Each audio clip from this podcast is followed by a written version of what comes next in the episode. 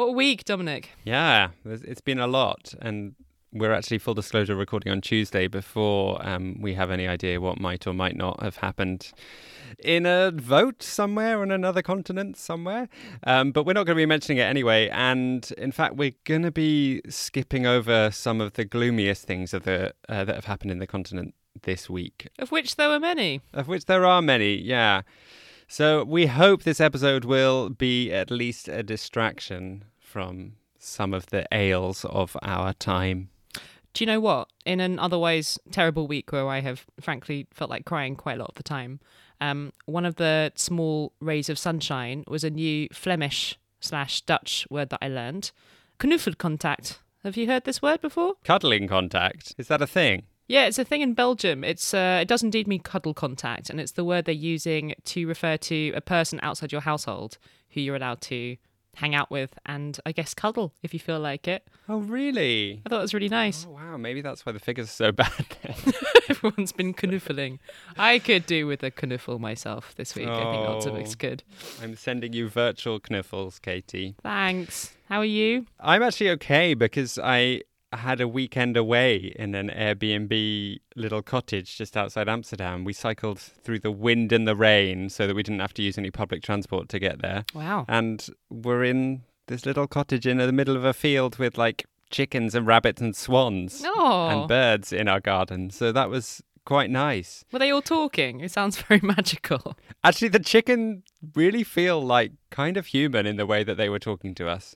The swans didn't talk much, but there were like 15 of them in our garden, which was kind of terrifying. That is terrifying. Swans are terrifying. Yeah, they're not okay. And I'm in back in one of those phases where I keep having dreams that I'm friends with Beyonce, which is a really nice thing. Although also really disappointing when I wake up and it slowly dawns on me that it's never going to happen. Sorry, is this a regular thing? Yeah, it's a recurring dream. It's really strange. She just like comes round for dinner with my parents and we hang out and we're just really close. Oh, well, if this podcaster gets any more famous, that seems like something that could plausibly happen. Yeah, I mean, I wouldn't use my friendship to bring her on the podcast because that would be inappropriate, of course. Unless she has a really good take on European politics. Yeah, which who knows? Maybe she does. Maybe she'll emigrate here if the election. Oh, ah. Uh, let's not talk about it. What are we talking about this week? Um, we are coming back to a topic that we talked about a few weeks ago, and we promised we'd look at it in more detail. We're going to be talking about the anti-corruption protests in Bulgaria, which have continued since we last spoke about them a few weeks ago, but they do seem to be winding down right now for various reasons. We're going to be speaking to Nikolay Staykov, who's a kind of key figure in the anti-corruption movement in Bulgaria. He's an investigative journalist, and he co-founded this organization called the Anti-Corruption Fund. So we'll be finding out what's been going on and uh, having a look at how successful these protests have been. But first, because of the general state of this week, we've got a special edition of Good Week, Bad Week. Good vibes only. Here is, what we're we calling it? Good Week, Good a Week. Yeah, I think we did it once or twice before, but it definitely felt necessary this week.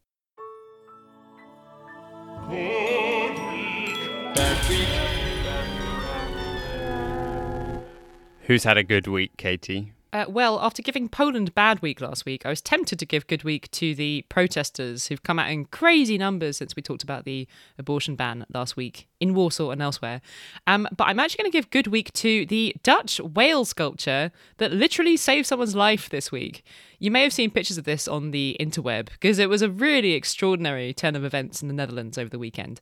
Just before midnight on Sunday evening, a metro train overshot the end of a platform at De Akkers metro station, which is just south of Rotterdam. It's unclear why, but this train terrifyingly shot right past the stop blocks and right off the end of the track, uh, which is suspended 10 meters up in the air over a, a kind of lake thing. Now, in a different universe somewhere, this story has a terrible alternative ending because the train should have just plummeted right off the edge. But it didn't because of a lovely whale. Walvisstaarten, or whale tails, is a giant piece of public art by the Dutch architect Martin Strauss, one of several such pieces around the world, in fact.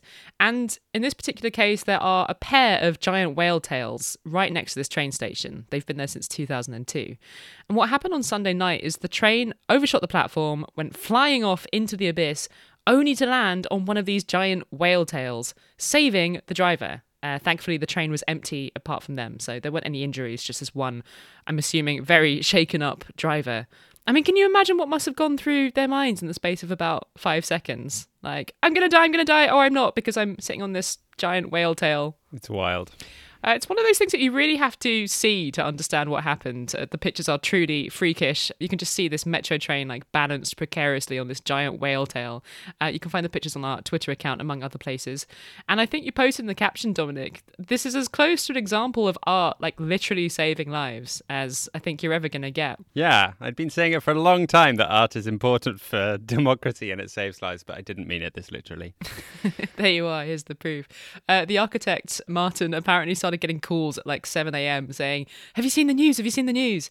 And he described himself in media reports as surprised that the whale tail was able to support the weight of a whole train carriage. It is made out of plastic. But then he is an architect rather than a visual artist, so maybe everything he builds is like intrinsically solid. He did seem kind of worried that it might fall down like any moment. So he, I, I, know they have actually this morning already started the removal process because they're not quite sure how long the whale's tail will manage to hold the weight of a train. But it's done a good job so far. So thank God for public art. I am someone who has occasionally looked at a piece of public art and thought, this is terrible. Um, but I'm never going to say that again because public art saves lives even if it was, you know, like designed in the 80s and is really horrible, could be life saving. There's been this weird element to the story that uh, I haven't been quite able to unpick yet, but in lots of the English language reporting, they've said that the artwork is called Saved by the Whale's Tail, ah. which seems like too good to be true that that is the title of the artwork. I think that's a headline that got translated by accident. That's exactly what I thought. And I actually even messaged Daniel Boffey, who's the Guardian uh, Brussels bureau chief who wrote about it for The Guardian. And he responded to me saying that he also thought that initially, but he heard from the Regional Safety Authority that that is indeed the English name of the artwork. Oh. I still don't quite believe it, but um, it seems to be true. If, I feel like the safety board might have just been like, yesterday, we're renaming this artwork now. Why the hell not? Who's had a good a week?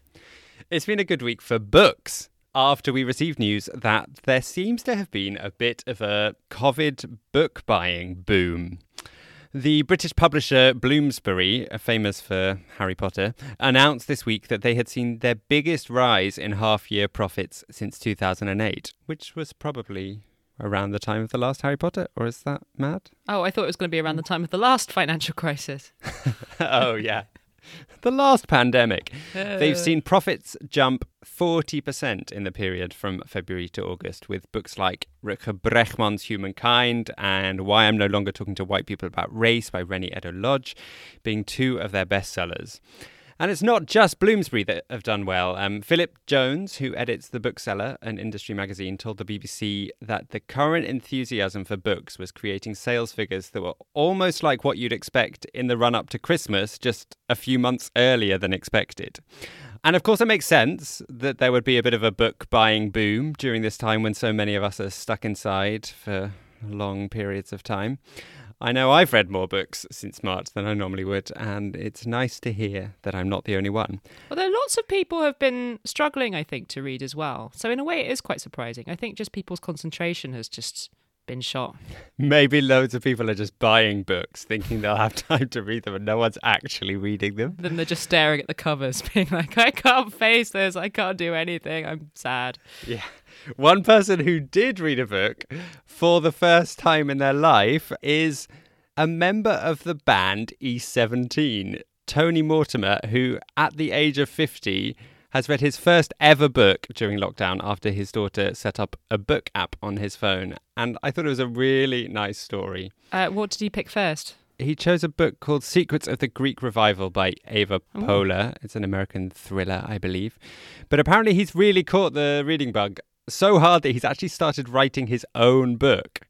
I mean, of course, he's always been a writer. He wrote lyrics for E17, including the Christmas smash hit Stay Another Day. Ah. But it sounds like he's really got into it. I was trying to remember what E17 was, so it's that one. Stay now. Exactly. Okay. There's been more book news this week from Penguin Random House, who said that they had also seen particularly good sales, particularly for some of their long read classics. Apparently, sales of War and Peace are up by 69% in the UK this year, and the Spanish classic Don Quixote has seen sales rise by 53%. The Penguin Classics director said to The Guardian that uh, they were kind of surprised at how well the classics were doing. They thought at first that during these difficult times, people would just want comfort reads like cozy crime or like comic novels, but apparently not. I've gone for a bit of P.G. Wodehouse recently, Ah. and that's been very nice. Yeah, I can understand why you'd why you'd enjoy that. Along with reading The Plague by Camus, it made for a nice balance. Yeah, I didn't get that. That I'm not that kind of person. I want to avoid. Obviously, the blockbuster improvement figures for big publishers don't mean that everyone has been doing well, and many local independent bookshops have really struggled during the past eight months as people have been dissuaded from going into actual shops and going to high streets. Bookshops have, at, like, at many times been completely closed, and I think in the UK are about to be closed again. Hmm. There's a big debate in France over whether they should be counted as a, an essential service or not. Yeah, I wondered about that. They never shut here in the Netherlands. It's nice. Yeah, it is. But then in the Netherlands, nothing really ever shut. uh, so, depending on where you are in the world, you may once again be in a situation where you're not allowed to go and browse in a bookshop. And if that's the case, then forgive my activist side coming out for a second again, but please try to resist giving all your money to Jeff Bezos and buying from Amazon. He doesn't need it. He doesn't need it. He's done very well out of this crisis already. Try to buy your books from local bookshops that many of which are doing deliveries or click and collect things now. And I know it might be a few extra quid or euros or galleons. Is that Harry Potter money? Um, but I think it's worth it. And there are so many alternatives to Amazon appearing online at the moment. I used hive.co.uk the other day, and they do a nice thing when after you've bought your book, they ask you which of your local bookshops you'd like to send a percentage of the profits to.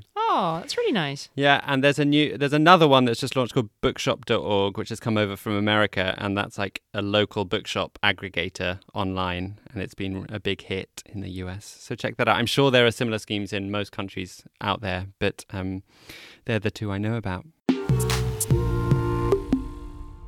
So many people signed up to support the podcast this week. Thank you, guys. It was a really amazing thing to see in a week where, yeah, I've been quite sad about what's been happening in France and the world in general. Um, so huge thanks go to Rustam Nazarov, Ophélie Derancy, Pietro Miraglio, Yerne Virag, Joseph Sherlock, Man Against House, that's an intriguing name, Man Against House, uh, and Berlaymonster, who is a, a bona fide EU celebrity, uh, the owner of a hugely popular EU satirical account. Basically the Banksy of Europe. That's cool. We're going up in the world. Um, if you would like to join that uh, growing troop of supporters, then please head to patreon.com forward slash Europeans podcast. We are so grateful to everyone who is giving us a little bit or more than a little bit every month. It really helps make us be able to continue doing this podcast. So thank you and really cheers us up in these gloomy weeks. It could also cheer you up, making you feel good about yourself. You could just walk around smugly thinking, I gave money to the Europeans podcast. I'm a brilliant person. Do it. Please. Time for an interview, and we're heading back to Bulgaria today. Do you think everyone remembers my good week from a few weeks ago perfectly, so we don't need to introduce this at all? Yeah, it's fine. It's a legendary good week. Um, I think maybe a little bit of a reminder might be helpful because it is one of those things that I guess due to the general lack of Eastern European coverage in the Western media and because of a little pandemic that's been dominating the headlines, um, it might have escaped your notice that there has been this huge wave of anti-government protests in Bulgaria over the past three months. Every single night for more than 100 nights now, that might be about to change. At the time of recording, some of the protest leaders have called for people to leave the streets, saying that right now the most important thing is for Bulgaria to fight coronavirus, which is getting pretty out of control in the country. And that brings us to a turning point. It's really not clear what happens next. But yeah, we've been wanting to get our head around these protests for a while now and trying to figure out what's going on.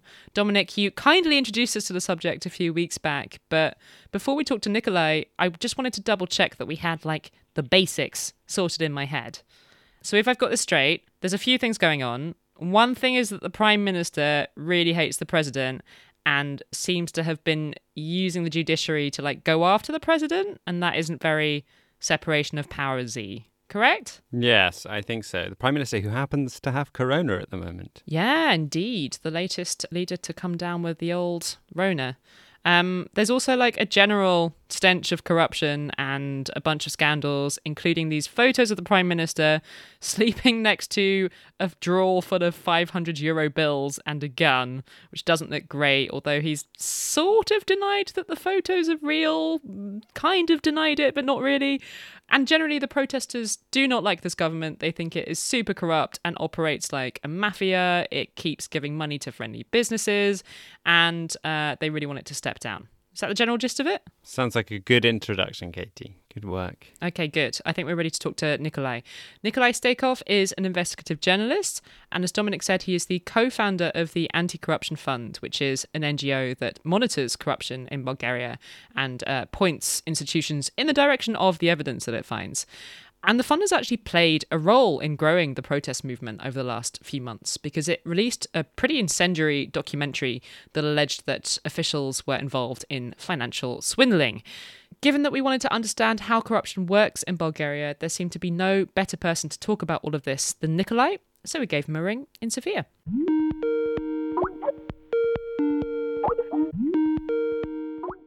Bulgaria is frequently ranked as the most corrupt country in Europe. Is that something that ordinary Bulgarians can see and witness on a daily basis, or, or is it more hidden than that? One of the indicators you would immediately see in all the opinion polls is the level of trust in the institutions, which is an indirect indicator of the corruption. And uh, we have seen historic lows of uh, public trust in key institutions like the prosecution, the parliament, the anti-corruption commission, and so on and so on. So I think Bulgarians have used to this kind of uh, situation. They have outsource their trust in the European institutions to improve the situation. And in uh, some magical way, Bulgaria's anti corruption institution would be uh, magically fixed and uh, start working in a proper way. But it didn't happen. And uh, this kind of disillusionment uh, that we've seen recently escalated, and that was one of the reasons behind the protests. The protests have been pretty enormous and have been going on for over 100 days now. We heard at the beginning of this week that they've made a decision to probably mainly stop protesting in public for now as the weather worsens and COVID is on the rise. Do you think that the protesters can feel pleased with the effect that they've had so far? And do you think there's going to be any noticeable change? Technically, the, the main demands of the protests, like resignation of the government and the chief prosecutor have not been met. But um, besides that, I think the protests that started in the summer, they have achieved a lot of smaller and visible successes. There was a big reshuffle in the government. Ministers were fired, five of them a public discussion about a new new constitution. And uh, also one of the visible effects is that the voice and the language of the politicians in the parliament has changed in a way to meet let's say correlate with the language of the protest outside the parliament. Also we have to mention that the damages on the ruling coalition are, if not mortal, if I can say so, but uh, very, very serious. And uh, I don't know in, if there is a way they could be overcome. People often accuse Borisov's government of behaving in a, a mafia like fashion, and I find this a very interesting word to use about a European government. Um, could you explain for people outside Bulgaria why do the protesters compare this government to a mafia? 11 years ago, the first Borisov government was uh, much more diverse in terms of people, in terms of um, political will declared, and so on. But after 10 years, the hidden dependencies behind the government and what we call the deep state, the circles who actually rule the country have become visible. So now, as of 2020, we see dependencies including people and circles which people in 2013 protested against. For example, the 2013 protests were triggered by Delyan Peevski, who is our main politician dash media mogul dash businessman, and now in the COVID times, the biggest philanthrope in donation to hospitals, but still with unknown origin of money and uh, scope and size of business, at least according to his uh, asset declarations. Now, seven years later, after the summer protests of 2013, all these people that were subject and uh, triggered the summer protests are all of a sudden visibly richer, visibly stronger, and with uh, greater political support. One of the things the protests changed is that you can now hear the same talks about the dependencies between the prosecution, the media, and uh, big businesses. You can now hear this in the parliament as well. I think it's one of the biggest victories of this protest. Hmm. You have been reporting and investigating this corruption in Bulgaria for a while now, and you've had a pretty hard time of it by the sounds of things, receiving death threats and very little help from the authorities when that happens. Have things become any better recently because public support seems to be moving so strongly in the direction against corruption? Um, in terms of uh, public support and audience, we as an organization have received enormous support from our partners, from people on the street. I've never been in a in a situation people would uh, approach me on the street and ask me when the next series are going to be broadcasted. Mm. And that's a great feeling.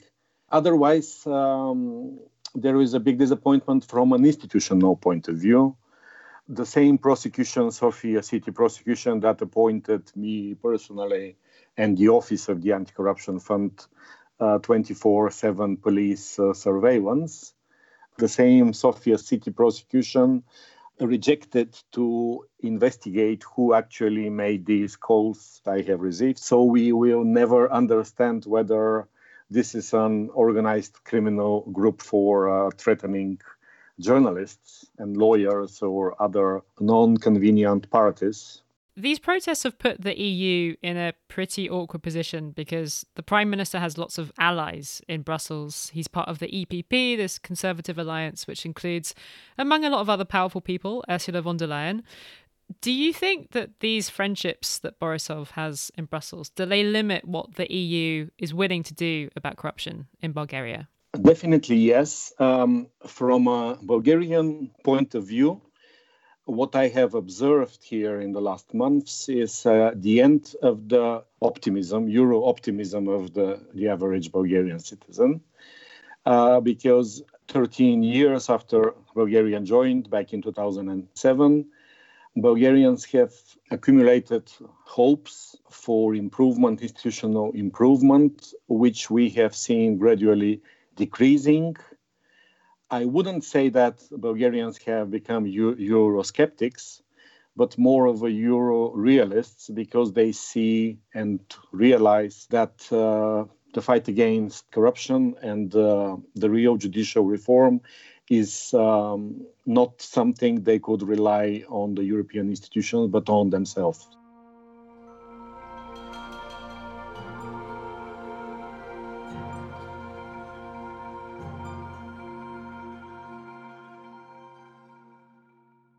Well, that was just the cheering up we needed. Yeah, we did promise a cheery episode this week, didn't we? I'm not sure. Not sure we followed through. I guess there's been a couple of glimmers of hope with the whole Bulgarian democracy thing. I mean, as Nikolay says, there's been a few kind of wins in the protest movement. And there was that um, resolution that you talked about, Dominic, in the European Parliament recently, where quite a lot of MEPs came out saying, no, this isn't okay. Yeah, a surprising number, in fact. And it's just great always to hear from people like Nikolay who are dedicating their lives to fighting this stuff, even with some pretty horrible, threatening messages. Yeah.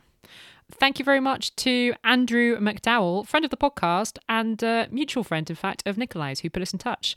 We really encourage listeners to give us guests because it means that we can do less work. Um, so please feel free to, to recommend people that we should be talking to.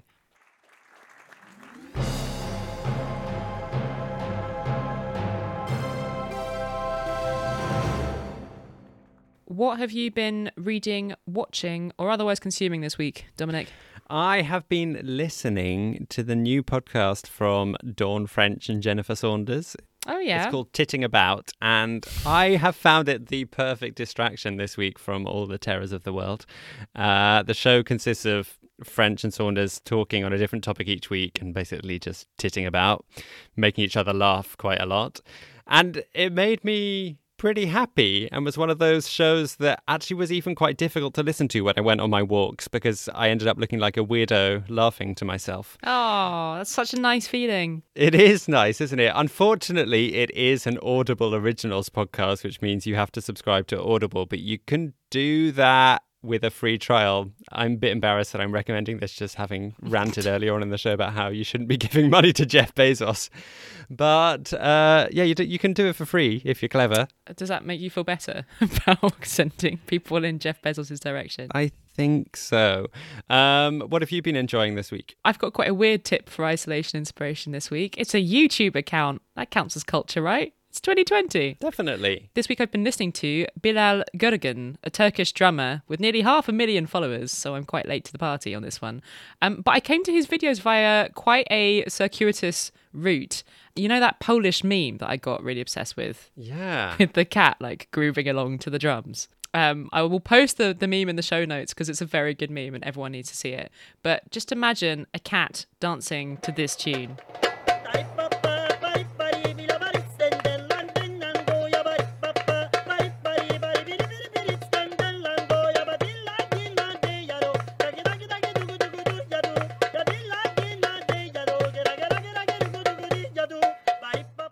It's so good. I cannot get it out of my head. But yeah, it turns out that the drummer that you see in the meme playing the groover tune, that is the Turkish street musician Bilal Göregen. I think he lives in Istanbul, from what I can see on the internet. And he has this super popular YouTube account of him drumming. And I've been finding it very invigorating listening this week. And I think I need some vigor in my life. I think we all need some vigor in our lives. Maybe you need to start drumming yourself to like let go of some of that tension that you've been feeling this week. Maybe I do. Or maybe what you need is a happy ending.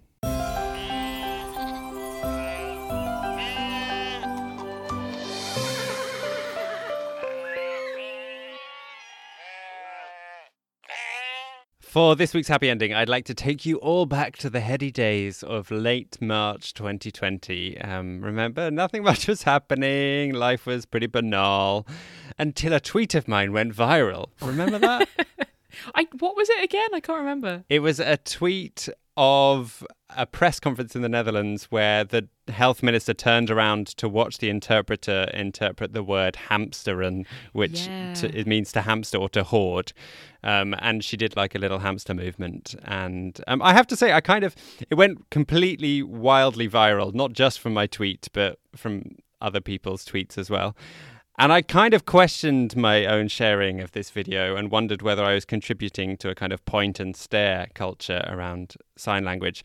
But I have a happy ending. It turns out the exposure for these interpreters has had a really nice effect in the Netherlands, um, as it was reported this week that the sign language course at the University of Applied Science in Utrecht has seen a huge boom in applications. Wow. Yeah, so it's the only full time uh, vocational training in the Netherlands um, for sign language. And they've seen 42% more people applying to take part this year. And it's being put down to the public adoration for this specific sign language interpreter, Irma Sluis.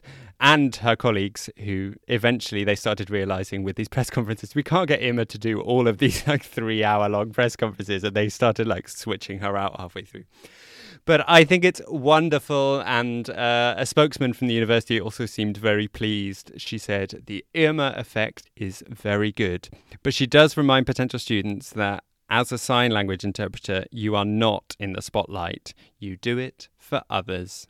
And she is, of course, right. Not all interpreters will end up being as famous as Irma. But hopefully, Irma's fame will inspire a new generation of sign language interpreters. That's super nice. I'm glad she's been giving a bit, a bit of a rest, though.